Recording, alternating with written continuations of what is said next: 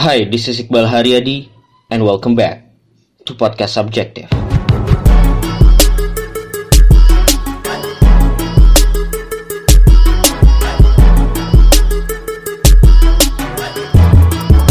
Sekarang tanggal berapa sih? 7 tujuh. Bener nggak? Tanggal gue? sembilan. Oh iya. Jam gue salah berarti. 9, 9 Desember 2018 Gue lagi ada di Louis Cafe Cafe legendaris. Bersama Silakan perkenalkan diri. Halo. Lu nyebut audiens lo sih? Gak ada. Gak ada. Gue gak so asik gitu. asik. Ah, halo pendengarnya Subjective Talks. Gue Cile temannya Iqbal Haryadi. Iya sebelum Sebelum lo bertanya-tanya di antara semua tamu subjektif vlog yang kayak wow ya terus tiba-tiba ada Tiba-tiba butiran siapa, ini, Gak jelas gitu. Ya ini Cile ini teman gua dari dari kantor sih sebenarnya dari kita bisa maksudnya. Hmm. Tapi sekarang Cile udah gak kita bisa. Sekarang di mana Cil? gue di, sekarang di Bukalapak Wow, unicorn. unicorn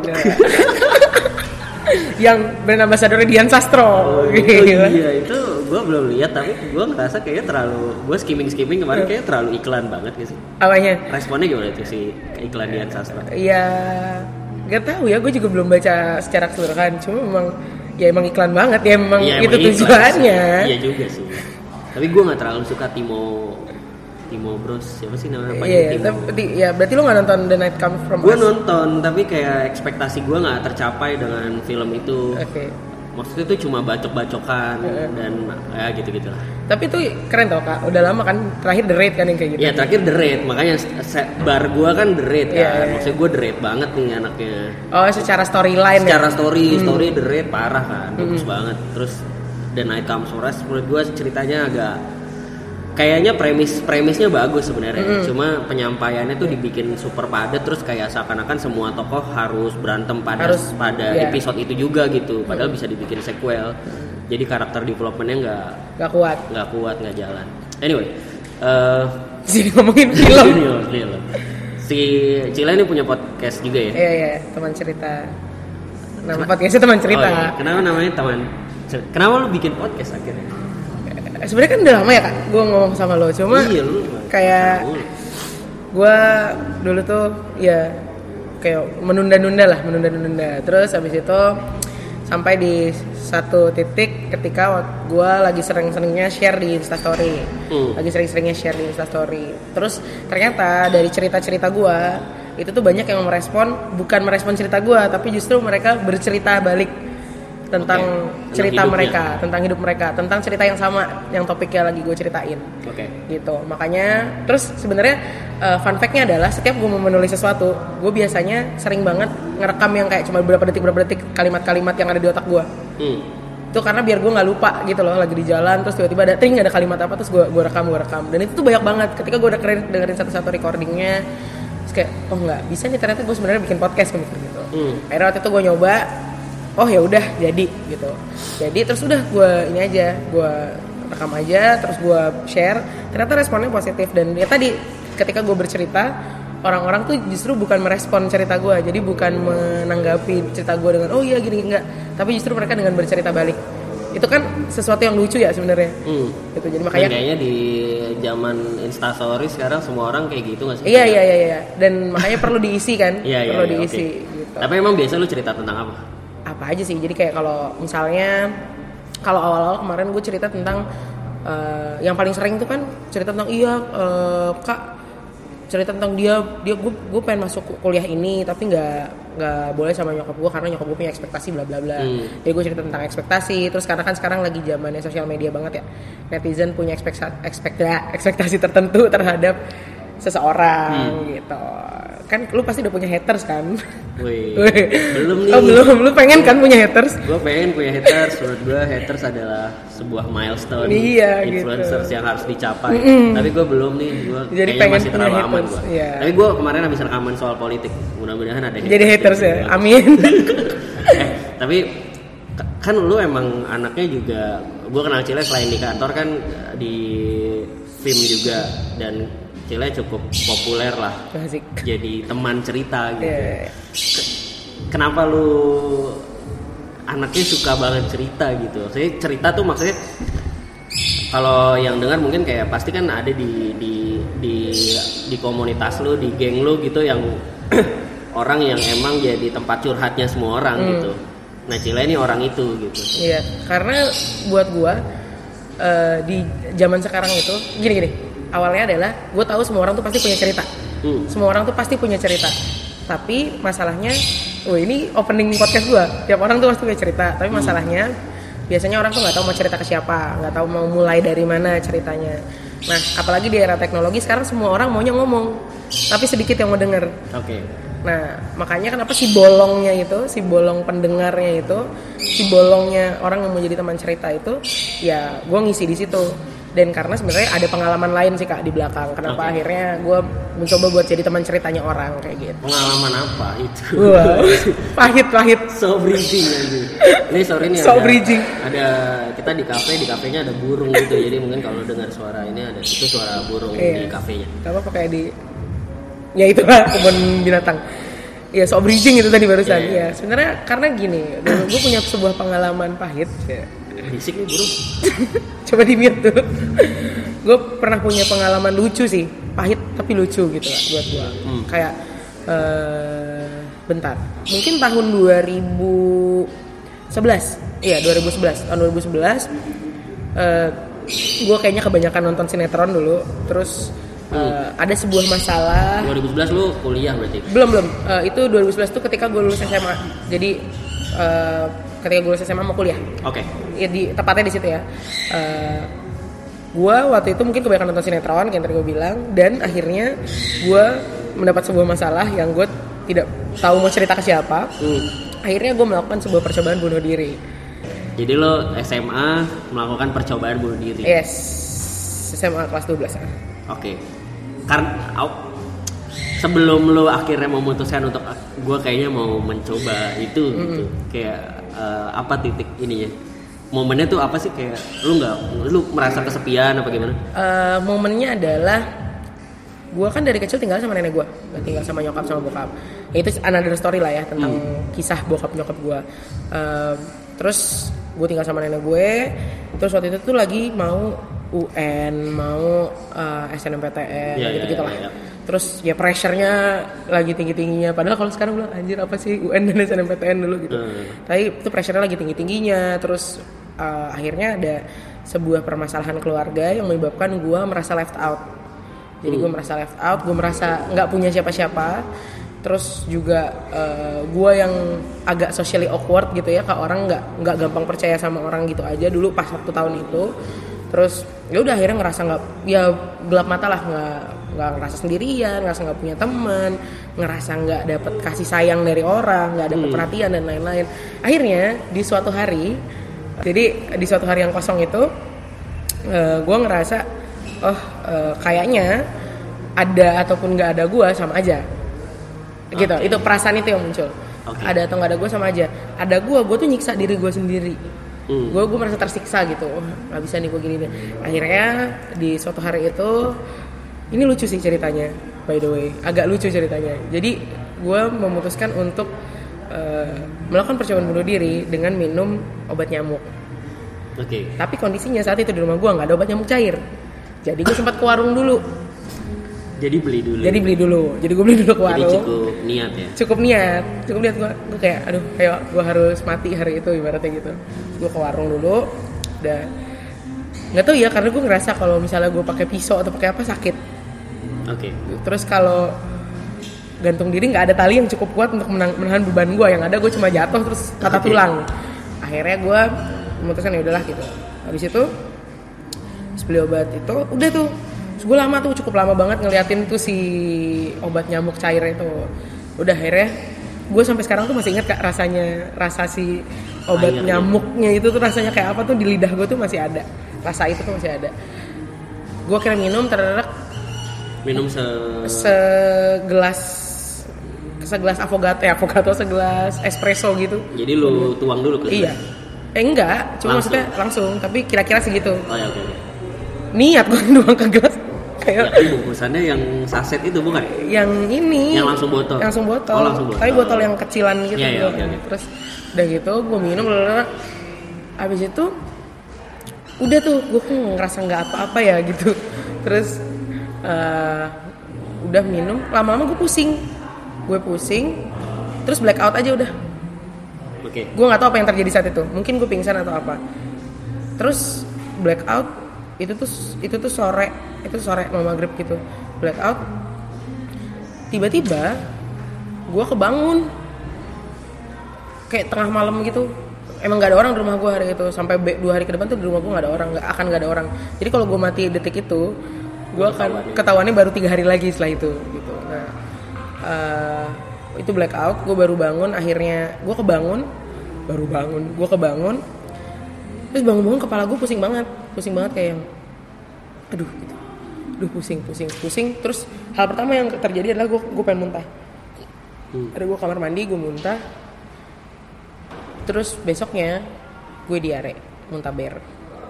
Yang ada di otak gue saat itu mati enggak diare iya gue minum. Apakah dosisnya kurang kurang kenceng untuk seorang cile gitu? Gue pikir gitu terus tapi di satu sisi gue kayak oh ya udah Allah ngasih gue kesempatan buat hidup lagi meskipun dengan diare dulu gitu. Gue bener-bener diare kas minggu abis itu. 10 hari. Tapi maksudnya abis diare itu lu langsung kayak eh, maksudnya tidak tertrigger lagi untuk aduh kayak kurang nih gue minum lagi lah gitu. enggak. Karena nggak enak rasanya. Mungkin kalau rasanya enak gue tertrigger untuk melakukan lagi. Ya kalau rasa enak gampang gue. Iya sih bener. Dia nggak enak rasanya itu yang pertama. Terus emang gimana ya Lu tuh gak sih perasaan kayak Lu tuh kurang tidur Kurang tidur terus melayang-layang gitu badannya Itu perasaannya kayak gitu selama seminggu. Rasanya tuh kayak gitu. Jadi kayak ada racun yang masuk Kayak racun sih masuk ke tubuh lo Terus lu jadi nggak bisa tidur nggak bisa ini. Jadi kayak semua tuh terganggu Pencernaan lu terganggu Otak lu terganggu. Jadi lu nggak bisa mikir segala macam Dan lain-lain. Akhirnya pas itu tuh gue kayak nggak boleh nih gue kayak gini gitu emang akhirnya detik itu juga gue langsung nyadar sadar sih kayak nggak boleh kayak gitu Akhirnya apa yang bikin lo setelah itu apa yang lo lakukan setelah itu? Setelah sadar kayak gue kayaknya nggak ini kayaknya salah nih yang gue lakukan gitu. eh waktu itu gue akhirnya cerita ke almarhum bokap Hmm. jadi buat dapet konteksnya gue memang eh, secara family gue tuh bukan keluarga yang eh, unyu-unyu gitu tau ada kan keluarga yang unyu-unyu gitu nah bokap bokap nyokap gue kan pisah dari gue kecil jadi gue waktu itu cerita ke bokap. Bokap gue eh, cuma bilang kayak ya gue masih ingat kalimat bokap gue tuh adalah kalau misalnya Tapi lo cerita full. gue cerita. gue cerita. Bokap gue marah sih. Bokap gue marah marahnya tapi bukan yang marah meledak gitu. Tapi cuma kayak tapi waktu itu bokap gue tidak bisa marah sama gue karena hal itu disebabkan oleh bokap gue Hmm. Dia dia sadar bahwa. iya dan gue bilang Ah. kenapa gue melakukan itu? Ya karena itu disebabkan oleh bokap gue Oke. gitu. Jadi kenapa gue melakukan pidana bunuh diri ya karena case nya sama bokap gue makanya bokap gue tidak yang marah yang meledak-ledak gitu. Tapi dia marah karena gue melakukan itu. Karena ekspektasinya bokap gue ya gue harusnya ngomong langsung ke dia. Gitu. Udah. Dari situ gue cerita sama bokap gue terus ya bokap gue kalimat bokap gue gue ingat banget cuma ngomong gini. Eh, pada akhirnya setiap orang itu juga akan meninggal sendirian dia bilang gitu. Pada akhirnya setiap orang juga setiap orang itu akan meninggal sendirian. Tapi di perjalanan menuju meninggal sendirian itu orang eh, setiap orang tuh butuh orang lain. Makanya jangan pernah ngerasa sendirian. Bokap gue cuma gue ingat banget bokap gue gitu. Karena emang ya itu kondisinya saat itu gue bener-bener ngerasa sendirian. Mungkin karena teman-teman gue waktu itu semua sibuk UN ya kan peers gue kan semua sibuk untuk mau UN Ya, untuk sibuk masing-masing sibuk lah. masing-masing lah jadi untuk family problem udah gitu mau cerita ke orang juga kayak ah jangan ah nggak enak. Dia juga punya masalah sendiri kayak gitu gitu jadi gue tuh banyak nggak enaknya. Hmm. saat itu ya banyak nggak enak. Yang mau cerita sama orang nggak enak ah lu udah punya beban sendiri kayak gitu gitu itu sih yang terjadi waktu si kasus bunuh diri itu. Oke.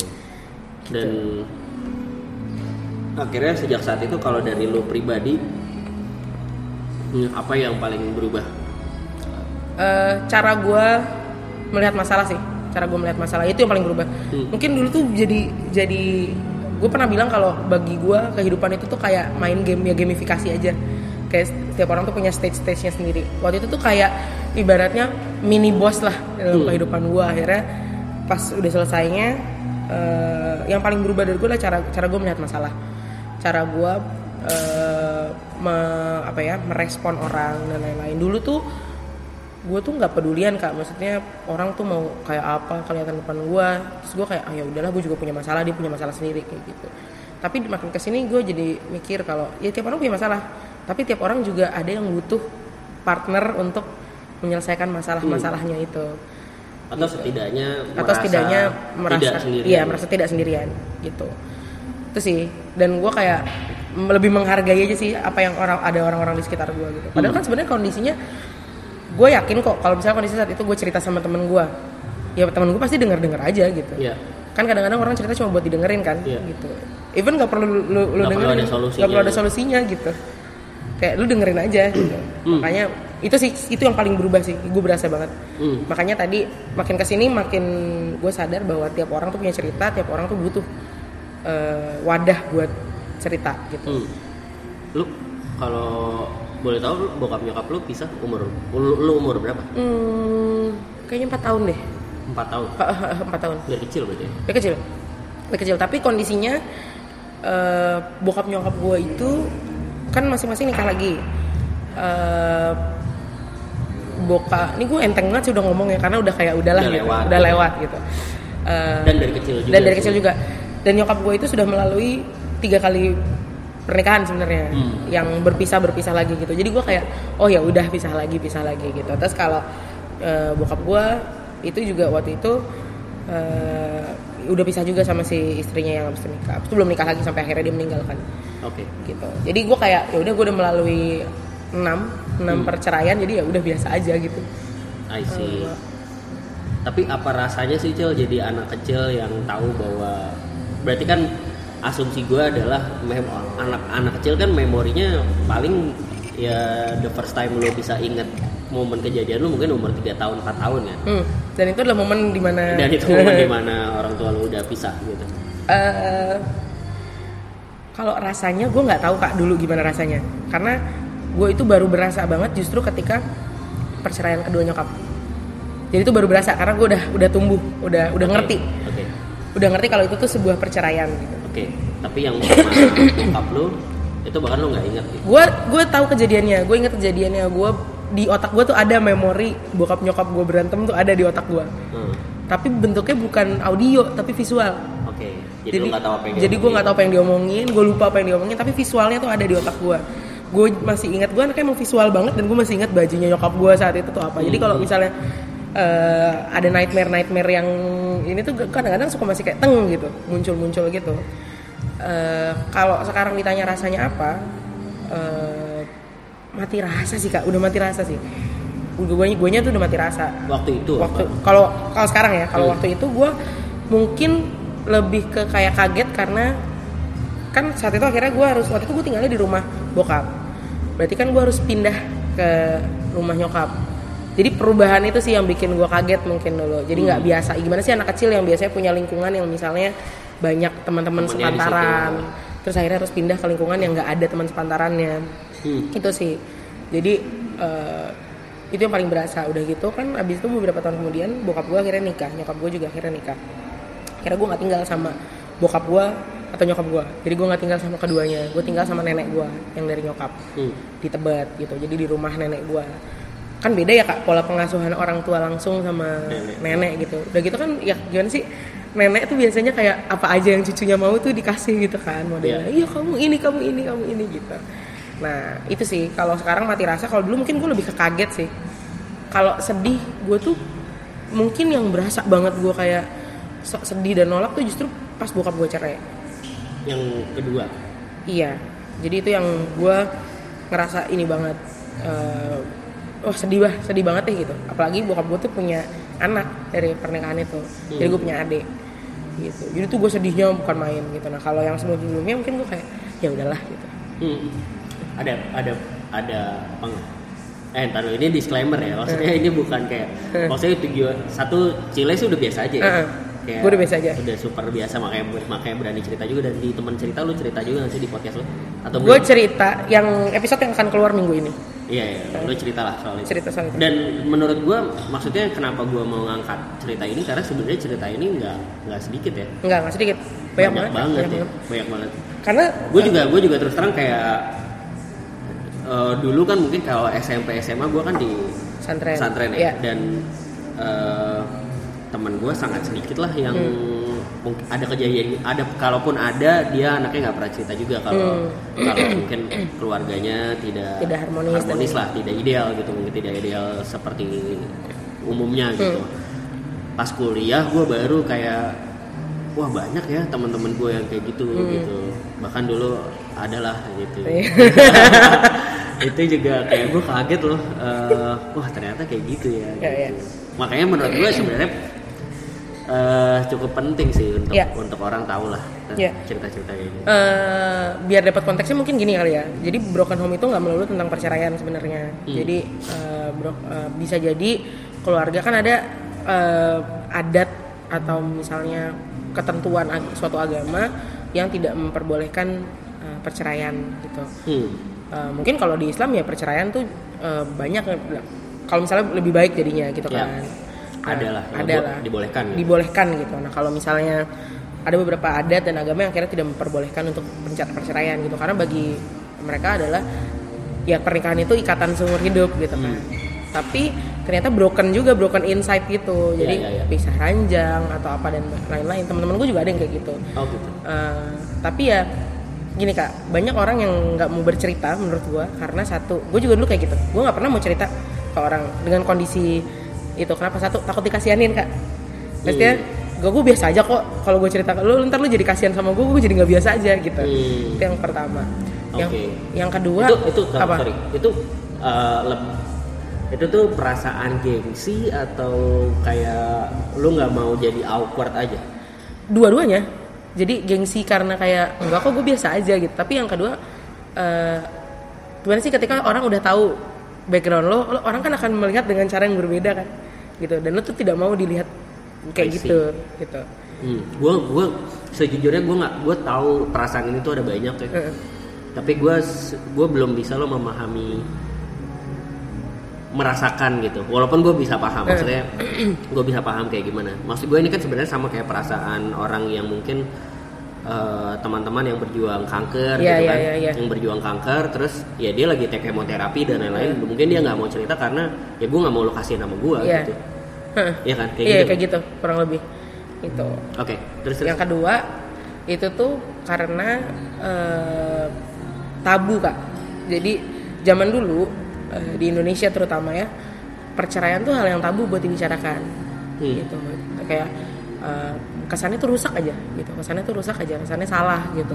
Padahal sebenarnya kalau misalnya mau dilihat di konteks yang lebih besar bisa jadi dengan misalnya perpisahan perceraian dan lain-lain ternyata jadi masing-masing lebih bahagia gitu. Iya. karena kan ada masalah-masalah yang masalah-masalah orang dewasa yang anak-anak tuh nggak nggak bisa relate gitu sama permasalahan itu gitu. Makanya ternyata kalau misalnya keputusannya adalah berpisah ya udah nggak apa-apa gitu. Hmm, hmm. tapi ya gitu karena eh, bagi sebagian orang background background anak yang orang tuanya pisah tuh ya anak ini rusak gitu ibaratnya. Makanya kenapa akhirnya banyak banget anak-anak yang bandel anak-anak yang akhirnya pergaulan yang nggak Iya, iya. benar itu ya karena biasanya backgroundnya adalah anak-anak broken home. Karena nyari perhatian kak sesederhana itu. Sesederhana mereka tuh nyari perhatian orang gitu. Ngerasa nggak diperhatiin nyari perhatian orang. Tapi nggak nggak nggak sedikit juga anak-anak broken home yang prestasinya juga pelariannya tuh ke sesuatu yang berprestasi Oh, gitu ya. Ya, itu. itu kan banyak. banyak. banget gitu nah makanya kenapa gue eh, sebenarnya buat yang denger tuh jangan sampai ngerasa kayak ah gue eh, ya udah deh gue juga kesepian dan lain-lain ini Eh, gue anak broken home yang yang kayak gini punya stigma di masyarakat yang kayak gini terus jadi ngedown gitu karena I've been there maksudnya gue pernah berada di sebenarnya gue nggak tahu orang-orang menganggap gue seperti apa karena nggak pernah nanya karena gue nggak pernah cerita tapi karena stigma yang beredar di masyarakat kayaknya cerai itu salah banget gitu Hmm. Dan anak-anaknya pasti anak-anaknya itu pasti beringasan apa segala macam gitu itu salah banget kayaknya makanya kenapa akhirnya memilih untuk adalah gue masih cerita gitu. Hmm. I see. gitu padahal banyak banget gue yakin banyak banget kok di luar sana ya Eh, anak-anak yang sebenarnya potensinya gede banget untuk jadi seseorang untuk jadi sesuatu. Cuma karena dia ngerasa punya background eh, yang tidak sama seperti yang lain yang tidak ideal ya akhirnya dia kayak enggak lah gue nggak bisa. Hmm. yang paling berasa tuh soal kepercayaan diri sih kak. Soal kepercayaan diri gue tuh anaknya inferior parah sebenarnya sampai sekarang. Oh sampai sekarang. sampai sekarang. Jadi cuma bedanya kalau dulu gue tuh bisa yang saking inferiornya gue nggak mau ngomong gue nggak mau ini kalau sekarang gue mencoba untuk ini meskipun awkward awkward dikit tuh ya nggak masalah gitu tapi ya tetap inferior kayak duh ntar nih orang ngeliat gue gimana ya gini gini masih kok sampai sekarang Hmm, hmm. kayak gitu Dan kalau lu ngobrol sama temen-temen yang mungkin punya kondisi serupa gitu, Hmm. keluarganya broken home juga, emang rata-rata kayak gitu ya, Iya, kepercayaan iya. diri. Kepercayaan diri karena uh, golden age kan biasanya pak anak-anak balita-balita gitu kan masa-masa di mana orang tua sedang menanamkan kepercayaan diri ke anak-anaknya kan kalau yang idealnya gitu. Gue sampai nggak tahu terms ideal tuh seperti apa karena ideal buat setiap orang tuh pasti akan beda kan gitu. Nah uh, ya di, di, diapresiasi.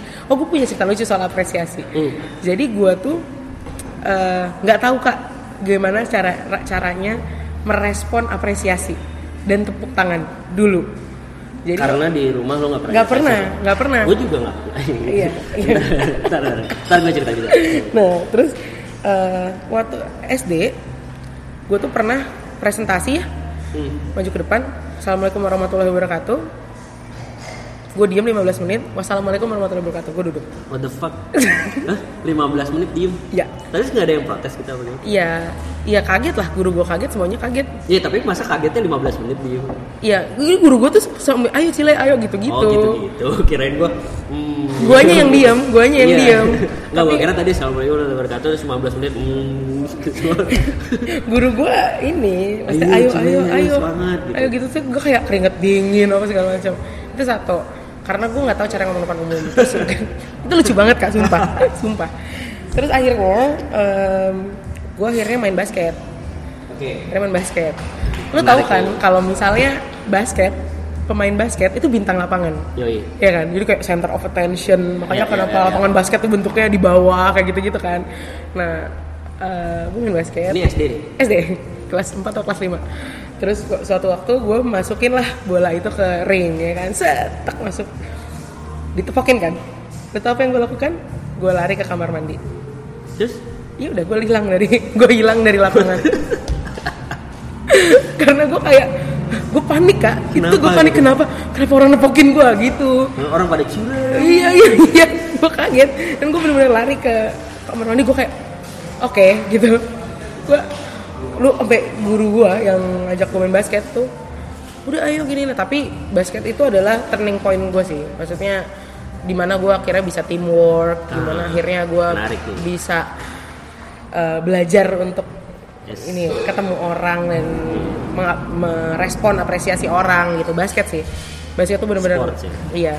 Gue selalu suka sih konsep sport sih yang mengajar. Karena sport tuh mengajarkan semuanya sih ya ya ya mengajarkan lu punya target yang clear, Iya. lu kejar kejar ke sana dengan kerja keras, disiplin, bla. teamwork, Iya, iya. apresiasi, respect gitu-gitu. Hmm, banget banget banget banget dan kan eh, basket tuh ya gitu yang gue bilang basket tuh bintang lapangan gitu mungkin kalau misalnya lu main bola ya bola tuh nggak mungkin sebelas sebelasnya jadi bintang lapangan gitu kan pasti kayak Probability orang anak basket jadi bintang tuh lebih gede kan? lebih gede karena cuma lima Cuma 5 20 persen. cuma 20 iya 20 persen Probability-nya 20 persen, satu dari lima. iya satu dari lima gitu oh ini gini dan apalagi kalau misalnya lu tuh eh, outstanding gitu Ya, Eh, makanya lu pasti akan disorot sama orang itu jadi basket sih yang bikin gua Hmm. lebih punya kepercayaan diri lah self confidence nya naik self esteemnya naik dan lain-lain tapi lu mengembangkan si self confidence itu lewat basket. Selain itu apa lagi?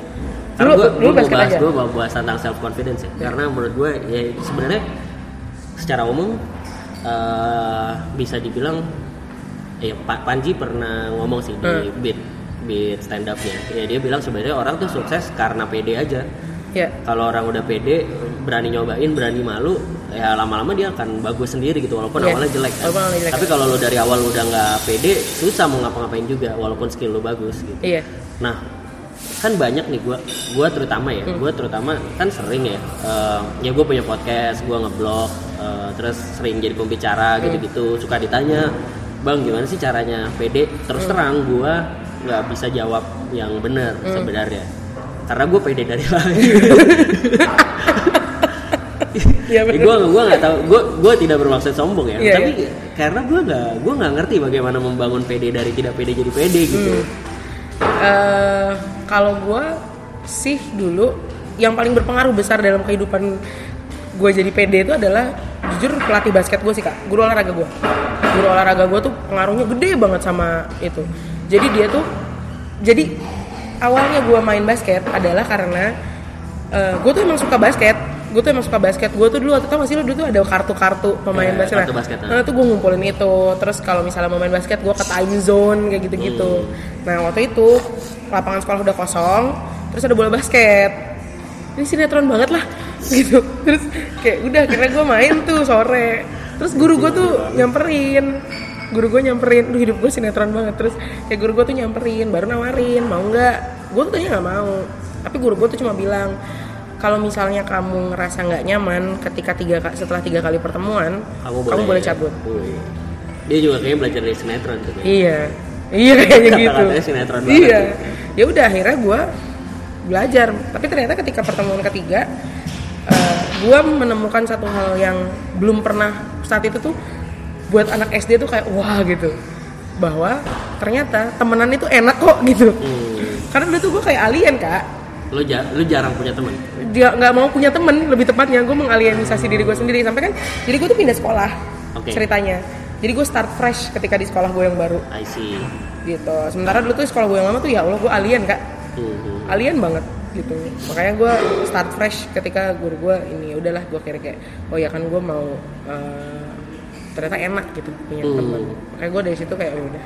Oke, Gitu. gua gua agak gua agak balik ya. Tadi kan lo bilang eh, broken home tuh sebenarnya bukan cuma yang cerai gitu. hmm, tapi yang ya intinya yang nggak harmonis tidak harmonis. Gue kayaknya agak salah pakai terms ideal gitu ya, karena mungkin ideal buat tiap orang beda-beda. beda-beda? Ya harmonis lah, gitu, Heeh. tidak harmonis. Kalau case-nya di gua, gua gua sebenarnya gua tuh berangkat dari keluarga yang biasa aja, Heeh. tidak ada apa-apa gitu. itu gimana Eh, kaya tuh enggak gitu kaya kaya enggak tapi tidak kekurangan juga enggak Iya. gitu. Kekurangan enggak gitu. Terus em, apa lagi ya?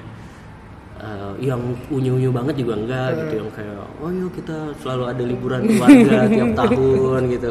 Ya, pokoknya standar lah iya kayak gitulah. Kan itu gue gue juga kan suka lihat gitu kan Iya. keluarga-keluarga orang pada wah ada liburan keluarga tiap tahun Iya, iya, terus iya.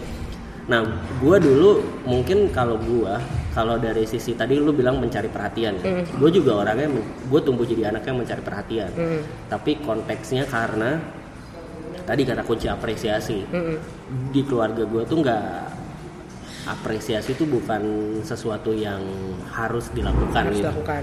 Tidak berarti bahwa gue tidak diapresiasi. Maksudnya tidak berarti bahwa keluarga gue tidak mengapresiasi, orang tua gue tidak mengapresiasi gitu ya. Tapi kayak gue tidak menemukan eh, apresiasi yang gue rasa ada di sinetron atau di Iya iya iya. iya. di- Lu banyak nonton sinetron juga lu kayak gua. Ya enggak maksudnya kita sebagai anak kecil referensinya apa sih gitu Iya. kan atau gue ngeliat ke ke teman-teman lah gitu Iya. kayak contohnya gini kayak contoh kecil waktu SD gue ngeliat teman-teman gue kayak gue kan gaul sama teman-teman gue yang Hmm. dari yang ke bahasa kasarnya dari yang miskin sampai yang kaya gitu Hmm. ada di sekolah gue ada tuh Hmm. yang kayak gitu yang yang ke kaya itu kayak ini anak.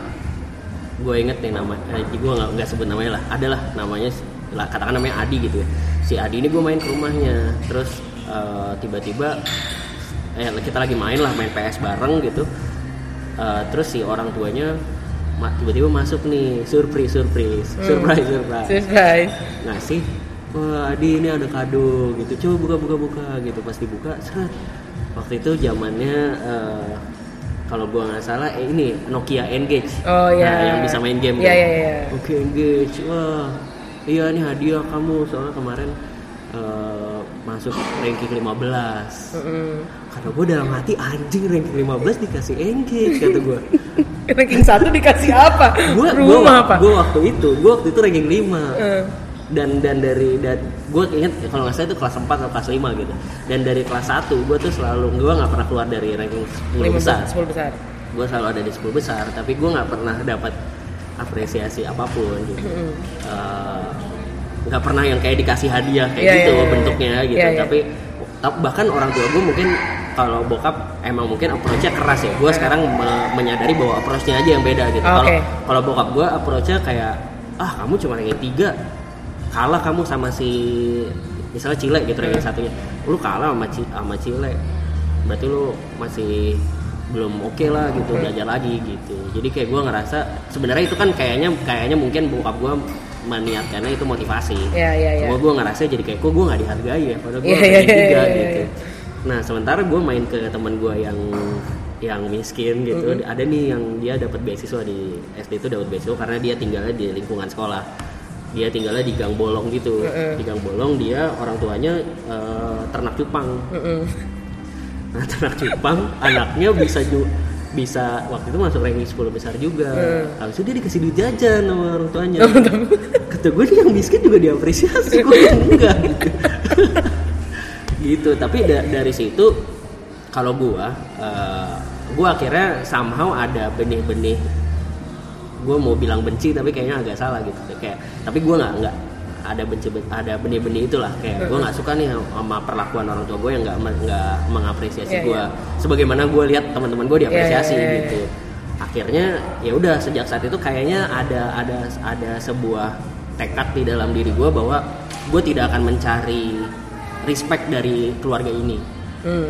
maksudnya kalau kalau dari keluarga ini ada respect gue bersyukur tapi Iya. kalau nggak ada ya udah nggak apa-apa gue akan cari di luar gitu Hmm. makanya abis itu gue banci tampil Oh. kayak gue Iya, gue iya. pengen jadi center of attention gue gue selalu pengen jadi badut kelas yang yang di respect gitu-gitu Oh, jadi itu backstory-nya. itu backstorynya itu salah satu backstorynya lah Tapi tapi Enggak, tapi gue ya maksudnya kayak ya kalau misalnya kita ngebandingin hidup sama orang-orang sama orang kan nggak bisa habis ya kak sebenarnya. iya betul Gitu ya. Kayak gue tuh dulu ngomong-ngomong kan lu tadi bicara soal perbandingan hidup lo ya Hmm. sama temen lo yang miskin dan temen lo yang kaya.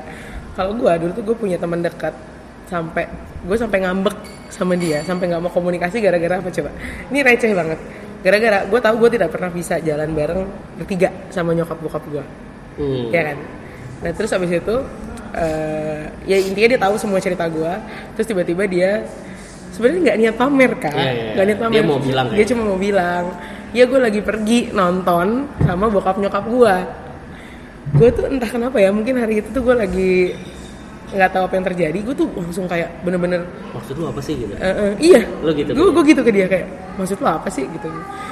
Lu kan tahu gini gini gini gini gini. Lu intinya gue langsung ngambek. Gue ngambek tiga hari kan kalau marahan nggak boleh lebih dari Iya, tiga hari iya, gitu iya, gue ngambek gitu. Gue nggak mau ngomong sama dia dan lain-lain. Cuma gara-gara itu. Jadi gue kayak ya ini orang tahu kehidupan gue kayak gini terus maksud lo apa kayak gitu? Padahal gue yakin maksudnya itu bukan buat pamer cuma bilang aja. Iya, info aja. Info aja FYI gitu.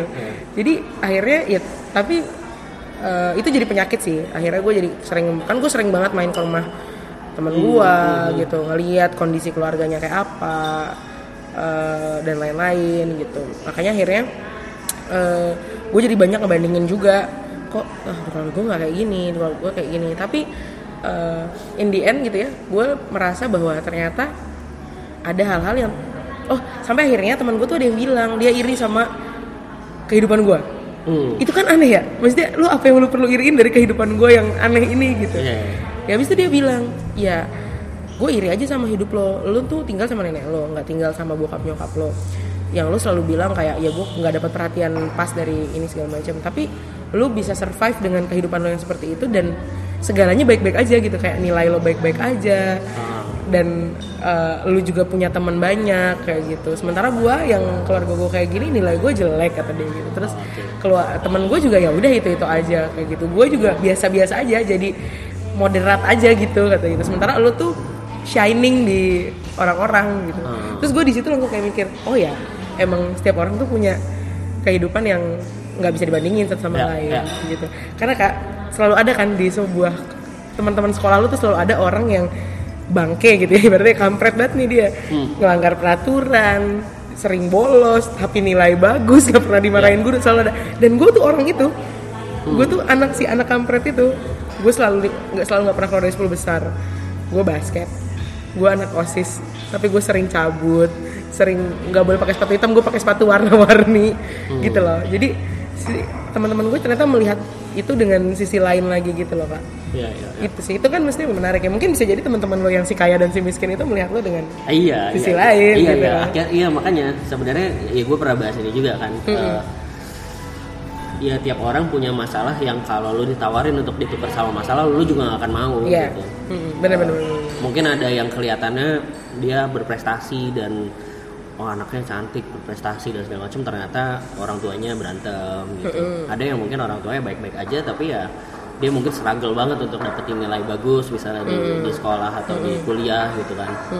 Ada yang mungkin karirnya bagus apa segala macam tapi susah banget dapetin cowok, dapetin cewek gitu. Itu juga banyak Iya iya gitu. banyak banyak banyak banget. Padahal tidak kekurangan sih ca- apa ya, cakep cakep gitu, duit mah ada gitu. Mm, tapi kok kayaknya nggak dapat pasangan Tapi gitu nggak dapet. Ya banyak. sih. Sementara yang jelek-jelek gampang banget dapetnya gitu. dan kayak dan banyak hal kayak gitu hal kecil gue gue harus bilang itu hal-hal kecil ya karena kayak eh, setiap orang pasti punya masalah besar tapi kayak itu hal-hal kecil yang justru hal-hal kecil itu kayak yang jadi trigger orang buat akhirnya memutuskan untuk aduh gue bunuh diri ah. Atau misalnya gue mau melakukan hal-hal yang nyari caper lah gitu nyari perhatian orang gitu. Justru hal-hal kecil loh kalau menurut gue kalau hal-hal besar tuh kadang orang tiba-tiba jadi agamis gitu kak kalau misalnya dapat sesuatu hal-hal yang besar Iya, gitu. iya, iya. sementara kalau misalnya hal yang kecil kecil kecil yang kayak lu dilemparin kerikil tuh kayak lu kayak gue udah nggak sanggup lagi menghadapi ini semua. Biasanya kayak gitu orang. Makanya orang trigger mereka untuk suicide itu biasanya hal-hal yang sebenarnya bisa diselesain gitu bisa diselesain cuma kondisinya adalah dia nggak tahu aja gimana cara nyelesainnya. Sih. sama satu lagi eh, saran gua buat yang ini tuh buat orang-orang yang mungkin punya simptom itu ya. Kalau lu nggak punya temen eh, merasa tidak punya teman bukan berarti lu nggak punya teman tapi merasa nggak punya teman lu bisa ke profesional kok maksudnya nggak ada yang salah dengan lu Iya. datang ke psikolog atau psikiater tuh nggak ada yang salah kok Lu nggak bukan orang sakit. Iya, iya, iya. Iya. karena dulu tuh gue nggak mau melakukan itu karena gue rasa datang ke psikolog atau ke psikiater tuh adalah orang sakit Orang gila. orang gila Heeh, lu, lu sakit jiwa gitu Hmm. padahal ya nggak juga gitu kadang-kadang kan ada cerita-cerita yang mereka tuh tahu bagaimana cara menggali cerita dari lu mereka profesional Iya, gitu iya. Dan mungkin kalau sekarang konteksnya kalau nggak kalau dulu kan mungkin psikolog harus datang banget nih. iya iya iya iya Kalau sekarang ada beberapa ada beberapa yang online juga yang bisa online yang mungkin bisa lo bisa start via chat gitu. Kalau yang gue tahu save yourselves ya save yourself tuh bagus sih saveyourselves.id itu kayaknya dia berbayar juga tapi Dia berbayar juga, tapi- 11.000 ribu apa berapa Ah, yang gitu. online ya kalau seingat gue ya Hmm. psikolog yang datang kadang-kadang kan ada juga yang butuh presence ya kalau psikolog yang datang tuh mungkin sekitar range-nya beda-beda 150 sampai 500 ribu per sesi Ya, dan dan sebenarnya eh, bercerita ke psikolog kan bukan cuma ketika lu udah masalahnya udah parah banget kan. Hmm. Kayak kadang-kadang juga hal-hal kecil yang mungkin emang bukan hal kecil sih, maksudnya hal-hal simple yang mungkin gak harus sampai lu konteksnya levelnya sampai lu udah mau bunuh diri Iya, gitu. iya. Tapi lu udah stres banget dan kayak butuh teman cerita ya itu sebenarnya bisa juga ke iya ke psikolog psikolog. soalnya emang gimana ya gue nggak tahu sih ya tapi sejauh pengamatan gue sejauh pengamatan gue gue mengamati semua gue suka juga sering baca gitu loh kak sama orang-orang yang akhirnya misalnya orang yang kan berita-berita bunuh diri banyak banget nih belakangan kan apalagi dengan era internet nih orang tuh makin tinggi gitu keinginan untuk bunuh diri tuh makin Reference tinggi makin banyak. reference makin banyak cara untuk bunuh diri makin banyak gitu. Iya, iya. terus ya semua uh, penyebab utamanya tuh adalah karena merasa nggak dapat perhatian. Semua hampir semua. Nggak ada tuh yang gara-gara ya udah pengen aja gitu nggak ada. Tapi misalnya berantem sama pacar ada loh yang bunuh diri gara-gara berantem sama pacar. Penyebab apa berantem sama pacarnya? Gara-gara pacarnya cuek. Balik lagi nggak punya perhatian. Ber- bunuh diri karena misalnya kebanyakan lihat game lihat sinetron. Kenapa dia akhirnya kebanyakan lihat game dan nonton sinetron? Karena orang tuanya sibuk kerja. Hmm, Kalau yang artis-artis gimana? oh kalau yang Kalau artis-artis yang di atas spotlight. Ya, kalau itu karena ini kak, karena Dia pressure, tidak- hmm. pressure dan dia nggak nggak, ya balik lagi nggak punya tempat nggak buat ngebagi, nggak bisa ngebedain, terus nggak punya ini kak, nggak punya tempat bagi. Jadi Hmm. pressure-nya tinggi, pressure-nya tuh tinggi banget.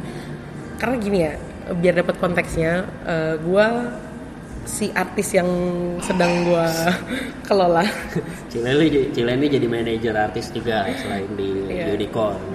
si artis yang gue kelola maksudnya dengan usia 20 tahun pressure-nya tuh sebegitu besarnya gitu Pressure dari fans, pressure dari fans, pressure dari industri. industri. gitu. Dirinya sendiri juga punya pressure untuk dirinya gitu. Dia punya ekspektasi gue tuh harus gini gue tuh harus gini gue tuh harus gini. Dan pressure pressure itu kalau misalnya dia tidak didukung dengan supporting system yang oke ya dia bisa bunuh diri kapan aja.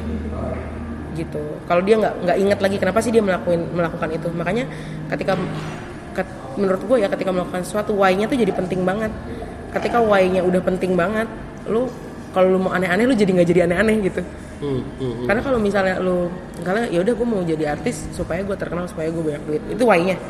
Tapi ketika misalnya terkenal lu jadi salah terus duit lu jadi nggak ini lu akhirnya akan oh ternyata pressure-nya setinggi ini dan lain-lain. Nah, tapi kalau misalnya alasannya untuk memperbaiki ekonomi keluarga gue punya orang tua yang uh, single parent atau apa segala macam gue mau ini itu akan jadi lebih strong gitu.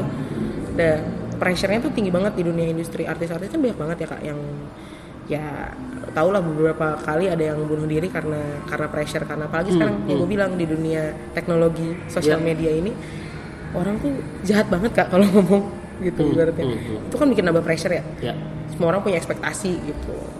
Gitu sih. Jadi makanya kenapa biasanya artis-artis yang udah sekelasnya Raffi Ahmad gitu mereka tuh punya konselor sendiri. Ya pasti punya ini sendiri.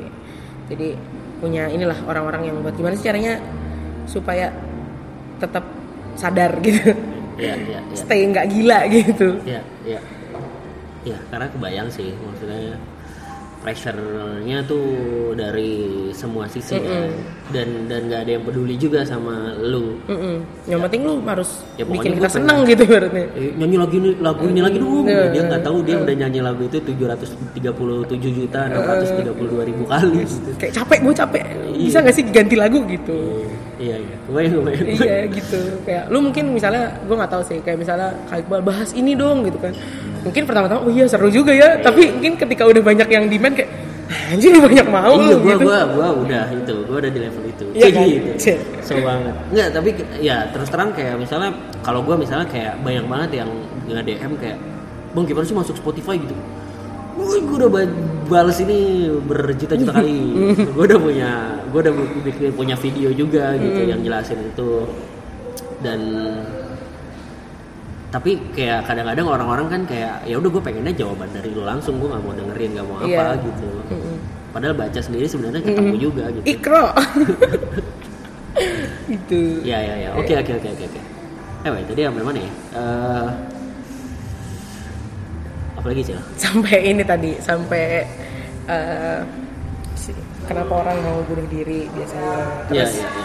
broken home mungkin soal nggak tahu mungkin soal ini sih kak Eh, jadi gue gue mungkin ini untuk mungkin ini untuk orang-orang yang temannya punya gejala Oh, mau oke. bunuh diri atau temannya tuh broken home Oke. Eh, jadi yang pertama eh, percayalah bahwa mereka itu cuma butuh teman buat cerita. Itu yang pertama. Eh, jangan malah karena ada banyak loh kak kejadian yang kayak jadinya tadi deket banget terus ketika tahu background keluarganya jadi kayak disease padahal enggak gitu padahal bukan penyakit yang lo harus jauhin gitu. Masa sih? ada ada ada ada. Ada beberapa yang kayak gitu yang kayak lebih kayak oh ya udah eh, enggak ah gue bisa jadi karena ini. Karena keluarganya juga yang paling sering itu sebenarnya bukan temenan pasangan yang paling sering Oh. yang paling sering itu pasangan jadi kayak eh, ketika sudah mau serius terus eh, ternyata background keluarganya broken home Ah, akhirnya nggak mau. nggak mau gitu Oh. gue nggak mau karena Karena pengennya keluarga baik-baik. gitu. gue baik dan lain-lain ya itu bibit-bibit bobot gitu iya, ibaratnya iya, iya, iya. nah uh, itu jangan jangan sampai ngejauhin sih menurut gue karena once lu ngejauhin lu nggak tahu seberapa besar efek dari hal itu gitu bisa Hmm. jadi ketika abis abis itu lu ngejauhin dia jadinya makin depres Iya. jadi orang gila atau apa segala macam Bisa jadi eh, sebenarnya emang lu doang satu-satunya orang Hmm, yang dianggap teman. Jadi gue jadi jadi ingat. Jadi teman gue waktu itu pernah tiba-tiba nelfon. Out of nowhere dia tiba-tiba nelfon. Set, chill. Eh, gue punya temen deket. Dia mau bunuh diri, gue harus ngapain? Oke. Gitu. Karena dia udah, karena eh gue nanya kan, nah lu tau dari mana dia mau bunuh diri? Gitu kan. Terus, dia sering banget bilang, udah kayaknya aku udah kalau misalnya udah nggak di dunia lebih enak deh segala macam gini-gini. Jadi jangan anggap itu joke, jokes gitu, jangan jangan menganggap hal tersebut tuh jadi jokes gitu. Kadang-kadang kan orang-orang nganggapnya kayak ah jokes aja gitu. Terus terus dia nanya aku harus ngapain? Eh gue harus ngapain gitu kan. Terus eh, satu jangan ditinggalin gue bilang gitu. Jangan ditinggalin. Yang kedua bawa ke kalau misalnya ngerasa udah nggak punya kekuatan untuk eh, apa namanya menjaga gitu ya bawa dia ke ahlinya aja nggak apa-apa gitu. Bisa jadi lo doang satu-satunya orang yang dia percaya untuk ceritain ini gitu. Iya soalnya kemarin tuh terakhir gue lihat di tangannya tuh banyak luka-luka gitu kan terus ya udah dibawa ke dibawa ke dokter harus disembuhin dan lo nggak boleh pergi. Lo nggak boleh pergi dari dari dia tuh lo nggak boleh pergi gitu. Karena once lo pergi bisa jadi itu kejadian beneran. Bisa jadi dia beneran cabut itu. Jadi eh, ada teman-teman gue yang kayak gitu gitu. Dan itu nggak cuma satu orang. Setelah gue mengangkat cerita gue tentang gue kira ceritalah bahwa gue pernah mau bunuh diri itu tuh susah kak ketika gue akhirnya men- men- menceritakan itu ke dunia. Waktu itu tuh kenapa gue akhirnya menceritakan itu? Karena itu lagi banyak banyaknya lagi banyak banyaknya orang. Itu sih lo ada kasus anak SMP yang kebanyakan nonton anime terus akhirnya dia bunuh diri gara-gara orang tuanya sibuk. Oh. Terus itu terus abis itu ada banyak deh anak-anak itu. Dan itu concern gue banget kan akhirnya tuh gue lama tuh memikirkan akhirnya gimana ya biar gue bisa menyampaikan ini dengan cara yang baik dengan ini tapi nggak bikin orang jadi trigger untuk bunuh diri gitu. Itu eh, jangan dijauhin. Yang kedua gue punya referensi film. Eh, tapi kalau lu nggak kuat jangan nonton. Karena once eh, ini eh, 13 reasons why. Oke. Eh, Netflix. Netflix. Kalau misalnya lu nonton series itu eh, satu, lu bisa eh, ngerasa oh gini ya ternyata orang bunuh diri tuh eh, banyak banyak penyebabnya. Itu tuh banyak banget diceritain macam-macam. Jadi hal kecil tuh kayak even kayak cuma orang-orang yang ngeliatin dia dengan kayak Sini. sinis itu tuh juga nge-trigger gitu. Nah, ta- atau kalau lu menonton itu dan lo ngerasa mengalami gejala-gejala itu minta temen nonton ya. Yang itu jangan sampai lu nonton sendirian terus kayak oh gini caranya bunuh diri gitu. Karena itu itu film memang stressful banget kalau misalnya nggak di Dark banget ya. Dark Gue banget. nggak benar. Sebenarnya gue mau nonton tuh, tapi istri gue nggak kuat. tapi itu tapi itu maksud gua kalau misalnya lu mau punya reference untuk ngelihat orang yang eh, punya gejala itu lu perlu nonton itu sih mungkin karena gue pernah eh, attempt ya maksudnya mungkin gue pernah mencoba jadi Relate banget. relate banget dan yang kedua gue jadi lebih sensitif sih sama orang maksudnya gue tuh kalau ngelihat ada orang yang eh, punya gejala gitu kalau kelihatan kak kelihatan Iya, iya. banget gitu Lu kenapa langsung? Iya, langsung lu bisa. gue langsung bisa, iya lagi kenapa lo gitu gejala stres gitu gitu segala macam dan biasanya orang nggak akan mau cerita di percobaan pertama Hmm. gitu nah tapi biasanya buat orang-orang kayak gue yang banyak dapat asupan cerita kita kan juga butuh keran keluar ya sebenarnya. Ya. itu kenapa satu kenapa gue bikin podcast? Dua kenapa gue sering cerita sama orang? Walaupun yang gue ceritain juga nggak bukan cerita yang orang cerita ke gue lagi gitu tapi cerita-cerita yang cerita-cerita remeh-temeh gitu. Setidaknya eh, laci gue nih kosong dulu buat Ya. menerima cerita lagi dari orang. Begitu sih. Karena kita nggak ada yang tahu sampai kapan orang tersebut bertahan terhadap masalah-masalah dalam kehidupannya gitu kurang lebih Siap, mantap. gitu Oke. Iya, gue nggak gue nggak berani banyak komentar karena gue takut salah ngomong. Tapi eh, ya terakhir sih ya apa namanya ya alasan kenapa gue ngangkat obrolan ini sama Cile ya karena sebenarnya pasti banyak kejadian Mm-mm. maksudnya banyak kondisi-kondisi di luar sana yang mungkin bisa relate dengan cerita yang Iya. Cile share barusan ya maksudnya tentang keluarga terus mungkin tentang ketika lo udah merasa super depresi dan rasa kesepian mungkin gak punya teman dan Hmm. lain-lain dan eh, ya baik yang mungkin akan merasa kayak gitu atau sedang merasa kayak gitu ataupun kita kita yang mungkin jadi bisa lebih sensitif gitu ngelihat teman orang-orang di sekitar kita yang mungkin butuh bantuan kita gitu untuk Iya. keluar dari masalah-masalah itu betul sekali makanya Begitu. perlu teman cerita Betul teman cerita. Eh, terima kasih di mention berkali-kali nih endorse-nya bayar berapa ini? Iya jadi kalau dengerin podcastnya Cile apa namanya teman, Teman cerita di Spotify udah ada. di Spotify teman cerita udah berapa episode? 7, Tujuh ya. 7 episode.